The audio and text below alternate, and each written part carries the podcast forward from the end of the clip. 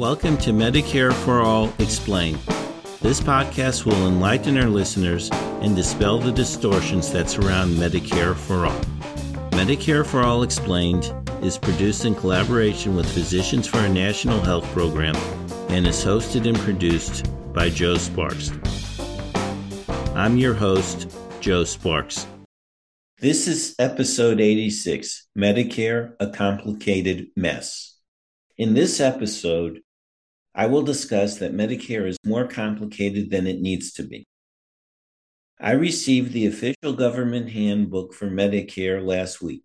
It is titled Medicare and You 2023, and it is over 120 pages. Now, I think that most people are not going to read 120 pages, but if they do, the handbook leaves out some critical information which I will discuss later. I want to emphasize one point. I strongly advise that you go get an original Medicare with Medigap plan. I will explain why, but first I need to discuss the differences between original Medicare and Medicare Advantage, or the more fitting name, Medicare Disadvantage. Note, I am not giving every detail about Medicare, and I may simplify some of the details. If you want all the details, I will supply a link to the Medicare handbook in the description for the podcast. There are four parts to Medicare. Part A, which is hospital insurance. This covers inpatient hospital care, skilled nursing facility care, hospice care, and home health care. Part B, which is medical insurance. This covers doctors and other medical providers' services, outpatient care, home health care, durable medical equipment, and preventive services. Then there is Part D, which is drug coverage. And these parts A, B, and D are considered to be original Medicare. Then there is Part D, which is drug coverage. In these parts A, B, and D are considered to be original Medicare. Finally, there is Medicare Advantage, which is also known as Part C, as in Charlie. In original Medicare, you pay premiums and the government pays for your care. Original Medicare contracts with physicians, other medical providers, and hospitals to provide services at set rates. You can also arrange to get Medicare supplement insurance or Medigap insurance to reduce the amount of out of pocket costs. In Medicare Advantage, you pay premiums and the government contracts with insurance companies to pay for your care. Medicare Advantage plans have all the disadvantages of private insurance out of pocket costs, limited networks, and denial of care. The Medicare Handbook leaves out some important points about Medicare Advantage plans or does not emphasize or explain the significance of certain rules. One point that is not emphasized or explained well is that when you sign up for Advantage plans, you may not be able to get a Medigap plan if you want to go back to original Medicare. This point is not raised until page 64 of the handbook. After you have been in an Advantage plan for 12 months, Medigap plans can require underwriting before letting you into the plans. The Medigap insurance company can then charge much higher premiums or reject you depending on the underwriting results. This is significant because some patients in poor health want to leave their Advantage plans but discover they can't get or can't afford Medigap plans.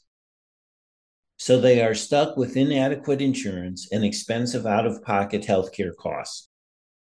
The handbook also neglects to mention that some Advantage plans engage in fraud. This fraud manifests itself in two known ways. One way is denial of care, which is a problem in many and possibly all private health insurance plans. The second is upcoding. This is when insurance companies list medical problems for a patient that are not treated. For Advantage plans, Medicare pays a set amount to the companies for each patient's medical problems, whether they are treated or not. This causes companies to list any potential health problems, even if they are not serious and don't need treatment, in an effort to get more money from the government. This causes companies to list any potential health problems, even if they are not serious and don't need treatment, in an effort to get more money from the government. As an aside, I don't know why the government does not prosecute the upcoding and the denial of care fraud and force the companies to stop selling advantage plans. This fraud will continue until the government takes action. I will supply links in the description of this podcast that describe some of the problems with Medicare Advantage plans. So now let's discuss what makes original Medicare complicated. You can qualify for Medicare if you are disabled, have end stage renal disease, or a few other ways. I am not discussing those qualifications. The most common way that people qualify for Medicare is working 40 quarters or 10 years and paying the FICA taxes for Social Security and Medicare. You needed to earn $1,470 per quarter or $5,880 per year. If you meet these requirements, you are automatically enrolled in Medicare Part A and there are no premiums for Part A. But Part A does have deductibles and coinsurance. As previously mentioned, Part B covers doctor visits and some other services. The monthly premium for these services is $170.10. Part B also has deductibles and coinsurance. One of the problems with Medicare is that there is no limit to the out of pocket cost. After you pay your deductibles, Medicare requires that you pay coinsurance for 20% of your medical costs. Medicare supplemental insurance, or Medigap plans, can be used to control costs. New enrollees to Medicare can choose from eight Medigap plans A, B, D, G, K, L, M, and N. Each plan has a different level of deductible and coinsurance requirements. I am not going to discuss each individual plan, but there is an important point to remember. All plans within a category have the same benefits, so you want to pick the cheapest plan within that category. Plan G provides the highest level of benefit. And the only extra out of pocket cost with Plan G is the Medicare Part B deductible of $233. I recommend Medicare with a Medigap Plan G, and that is what I have.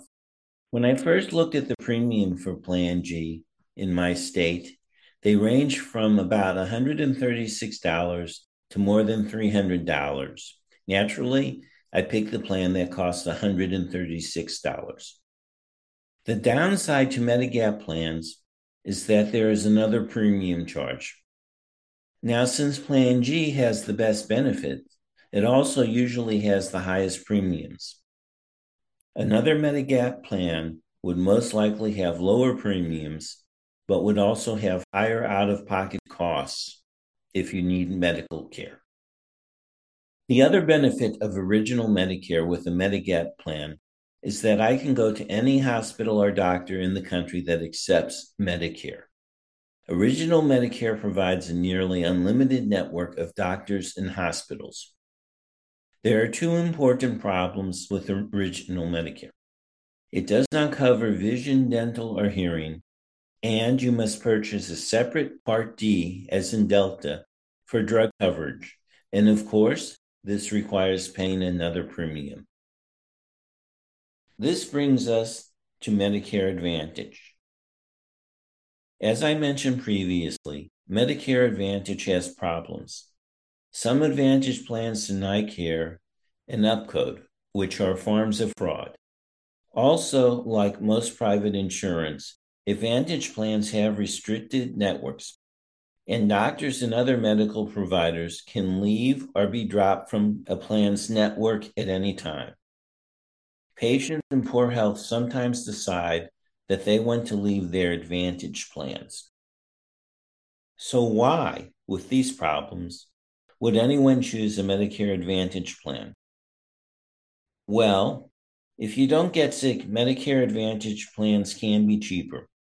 Some Advantage plans only require that you pay the Part B premium, and sometimes the plans also include a drug plan and some vision, dental, and hearing benefits with no extra premium. For people on tight budgets, this can lower costs as long as they don't get sick. If they get sick, they may end up paying more in a year than if they were on original Medicare with a Medigap plan. Most Advantage plans do limit your maximum out of pocket costs, but this limit can be several thousand dollars or tens of thousands of dollars.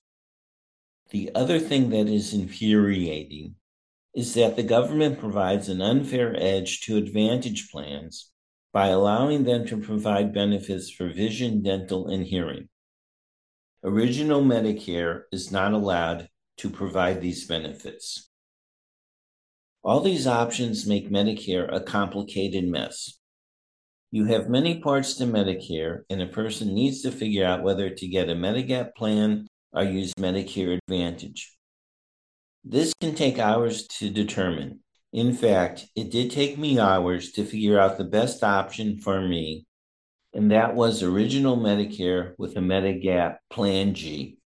We could and should end this complicated Medicare mess with single payer Medicare for all. Instead of a 120 page Medicare handbook, only a few pages would be needed explaining how you enroll in Medicare for all. There would be no restrictive networks, and everything would be covered with no out of pocket costs. Seniors and everyone else would have better and more comprehensive coverage. Thank you for listening. You have been listening to Medicare for All Explained. Remember to tell your family, friends, and colleagues about this podcast. Information about Medicare for All Explained can be found at our website, MedicareForAllExplained.org. The music for this show is Super Bubbly by Jesse Spillane. The logo was created by Lily Sparks. Thank you for listening.